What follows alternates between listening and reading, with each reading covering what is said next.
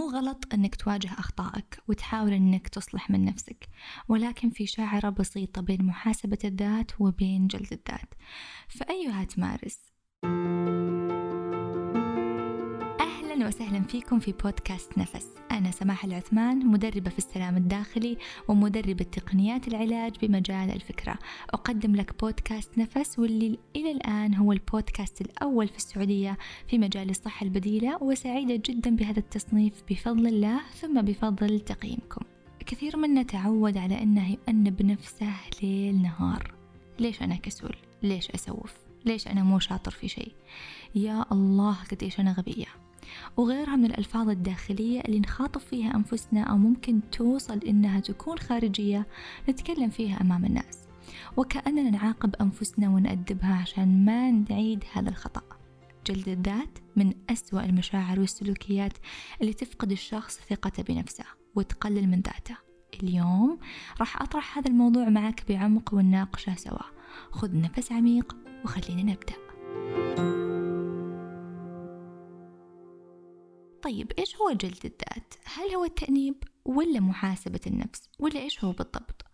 هو السلوك يقوم فيه الشخص اعتقادا اعتقادا اعتقادا ركزوا عليها منه إنه يأدب نفسه عشان ما يعيد هذا الغلط. هذا السلوك يكون عن طريق الحديث الداخلي للشخص. مثلا إنه يكلم نفسه يقول أوه قديش أنا غبي ليش أنا سويت كذا ليش أنا ما أعرف أفكر صح أنا مو شاطر في أي شيء. إلى آخره. وطبعا الموضوع مو بس كلمة يقولها في دقيقة وينتهي الموضوع لا. يا ريت الموضوع يقعد معاه يوم كامل أو ممكن أكثر وهو يخاطب نفسه ويلومها باستخدام هذه العبارات والأفكار. وبصراحة أغلبنا إذا مو كلنا يمارس هذا السلوك بما فيهم أنا. ليش طيب؟ خلينا نرجع للأساس. إذا نبغى نحل أي شيء خلينا نرجع للأساس أوكي؟ أو خليني أتفق معك أنه في هذه الحلقات في هذا البرنامج تحديدا أنا راح أرجعك لأصل الشعور ومن وين جاي وليش جاي. ما راح أعطيك الحلول وبس لا. ضروري أنك تعرف ليش حصل معك كذا عشان تفهم وتتوقف عن تكراره. فإذا بنرجع لأساس السلوكيات عندنا هو الحبيب اللطيف الجميل صديقنا العقل الباطن. عقلك الباطن هو أساس كل السلوكيات اللي تقوم فيها والأفكار. فدائما بنرجع له ونشوف إيش اللي خلاه يفكر بهذه الطريقة. في الغالب أن عقلك تبرمج على التأنيب من الصغر وهذا الشيء موجود عندنا كلنا ولكن تتفاوت درجاته.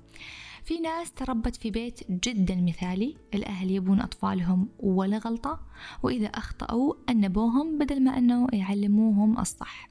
يعني مثلا كسرت صحن أو أي شيء في البيت. ممكن الأب أو الأم يقولون ليش كسرته ما تنتبه ما شفته. الحين أنت خربت أغراضنا أنت مهمل أنت مستهتر. بدل ما أنهم يعلمونا أنه أوكي معليش انكسر لكن المرة الجاية انتبه. أو الأشياء الزجاجية لا تقرب عندها أو لا تلعب بالكرة قريب منه استخدمها في مكان ثاني برا. في كتاب ماذا تقول عندما تحدث نفسك لسك هامستر يقول أن خلال الثمانية عشر سنة من بداية حياتك على فرض أنك عشت في حياة إيجابية راح تسمع كلمة لا 184 ألف مرة. ويا ترى كم راح نسمع كلمة إيه أو نعم؟ كم تتوقعون؟ 400 مرة فقط. التأنيب هذا يخلق سيستم عندك كطفل عشان تكون شاطر وناجح أنب نفسك أو اقسى عليها. فيقوم الطفل تلقائيا مع الوقت يبدأ يأنب نفسه على أي غلط يرتكبه قبل ما يجيه اللوم من برا اللي هم من أهله. وهذا الشيء نشوفه لما نكبر شوي في الجامعة ونتأخر عن تسليم أي مشروع. تلقى نفسك لا شعوريا بدأت تخاطبها بقسوة.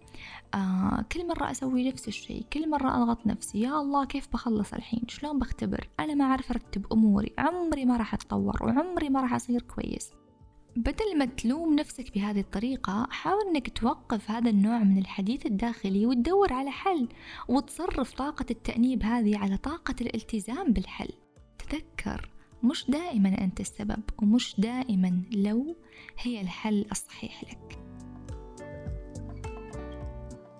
طيب خلينا نرجع شوي لموضوع جدا مهم أن الشخص يتعرف عليه إيش الفرق بين محاسبة النفس وجلد الذات؟ طيب أنا أحب أحاسب نفسي أحب أني أنا ما أغلط أحب أني أنا دائما أكون واعي لتصرفاتي بس إيش الفرق بينها وبين جلد الذات؟ الأصل في هذا السلوك أنه هو جيد لما أنا أراجع أغلاطي وهذا الشيء نسميه محاسبة النفس. ولكن الإفراط فيه خلته سلوك مؤذي وقاسي وصار اسمه جلد. يقول الرسول صلى الله عليه وسلم كل بني آدم خطاء وخير الخطائين التوابون. يعني عادي إنك تغلط يعني مسموح إنك تغلط بس بعدها تتوب. لو الخطأ كان غير مسموح كان أسهل على الله سبحانه وتعالى أنه يخلقنا ملائكة وخلاص ونعيش بدون خطأ. ولكن سبحانه وتعالى خلانا نخطأ لحكمة هي أننا نتعلم من أخطائنا. فجميل أنك تخطأ ومن ثم تحاسب نفسك وتتوب. ولكن الفرق بين محاسبة النفس وجلد الذات هو أن محاسبة النفس تبحث فيها عن حل لتنهي الموضوع وخلاص ينتهي الموضوع. ولكن جلد الذات لا تبحث فيها عن حل. انت فقط تؤذي نفسك بتأنيبها اعتقادا منك انك انت تربيها أو تعدلها. إذا أخطأت اولا تقبل أخطائك ثانيا ابحث عن حل لإصلاح خطأك. وأقول لك هالكلام من تجربة. كنت أجلد نفسي بشكل كبير وألومها على أمور تافهة كلها بهدف أني أنا أطورها وأعدلها.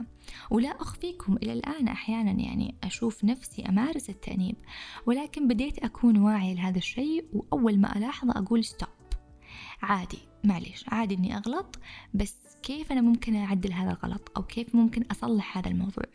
وأبدأ برسم خطة للإصلاح وينتهي الموضوع وقاعدة أحاول نفس الطريقة الآن مع ابني إني أنا أعلمه الطريق الصحيح بدلا من إني أنا أنبه على أخطائه طيب إيش الحل مع الجلد الذات؟ إيش لو أنا أمارس جلد الذات؟ كيف أقدر أتخلص منه؟ بما أننا تطرقنا للعقل الباطن فإحنا نحتاج نشتغل عليه لإعادة برمجته صح؟ أوكي كيف يتبرمج؟ أولا نحتاج ولاحظ أني قلت نحتاج يعني أنا معكم. ما في شخص ما يحتاج أنه يشتغل على نفسه فأنا هنا مو أحسن منكم لا أنا مثلكم ولكن أنا أبحث وأجرب وأنتج أفكار عملية ساعدتني وبالتالي راح تساعدك أنت أيضا. إذا نحتاج ننظف العقل الباطن من الكلمات اللي سمعها في الطفولة من المواقف. كيف؟ ممكن ترجع لحلقة كيف أنظف مشاعر الماضي وإن شاء الله راح تفيدك بالتكنيكس اللي ذكرتها فيها. وذكرت من الطرق المفيدة بالنسبة لي شخصيا هي الكتابة العلاجية وتقنيات ال TFT اللي من خلالها نتواصل مع المشاعر المخزنة في العقل الباطن ونوازنها. اثنين بعد ما اشتغلت على الشعور أو الموقف الحين جاء دور أنك تبني الأساسات الجديدة. فرح نبدأ باكتساب روتين وعادات جديدة منها قبول الذات. يعني إنك تتقبل أخطائك وعيوبك عادي إنك تغلط ولكن الأهم إنك تتعلم من هذا الخطأ. ثلاثة تحدث مع نفسك بلطف. بليز ارفق بحالك عاملها بلطف طبطب عليها. وفقا للدكتور ميغانيكل فقد ثبت علميا أنك على الأرجح ستحقق أهدافك أو تكسر عاداتك السيئة إذا كنت عامل نفسك بلطف. وإحنا تونا داخلين على سنة جديدة وكاتبين أهداف ومستعدين فلا تخرب الموضوع. أربعة إذا شعرت بشعور التأنيب أو فكرة في بالك تدور تأنبك فيها خليك مراقب لها. قولها okay شكرا لوجودك okay مستمتعين بوجودك معانا. خاطبها قولها okay حلو أنت موجودة كيف بتساعديني؟ أني أتعلم من غلطي. طيب إيش ممكن أسوي في المرات القادمة عشان ما أعيد هذا الغلط؟ وأبدأ أوجد الحل وانتهى الموضوع. فإذا شاركتك اليوم أربع طرق بسيطة جدا تقدر تجربها وتتدرب عليها. إذا ما قدرت تسويها كلها عادي تدرج.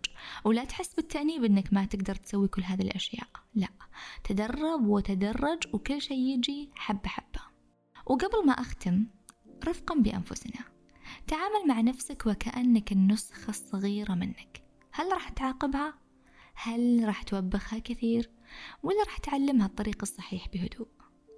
وخليني أقول لك وأشكرك على استماعك واهتمامك وحرصك على نفسك استماعك لهذه الحلقة دليل حقيقي على أنك حاب ذاتك وتسعى أنك تطورها فشكرا لك ولا تنسى تشارك هذه الحلقة مع شخص محترف في جلد ذاته حتى يستفيد ويكون أكثر مرونة مع نفسه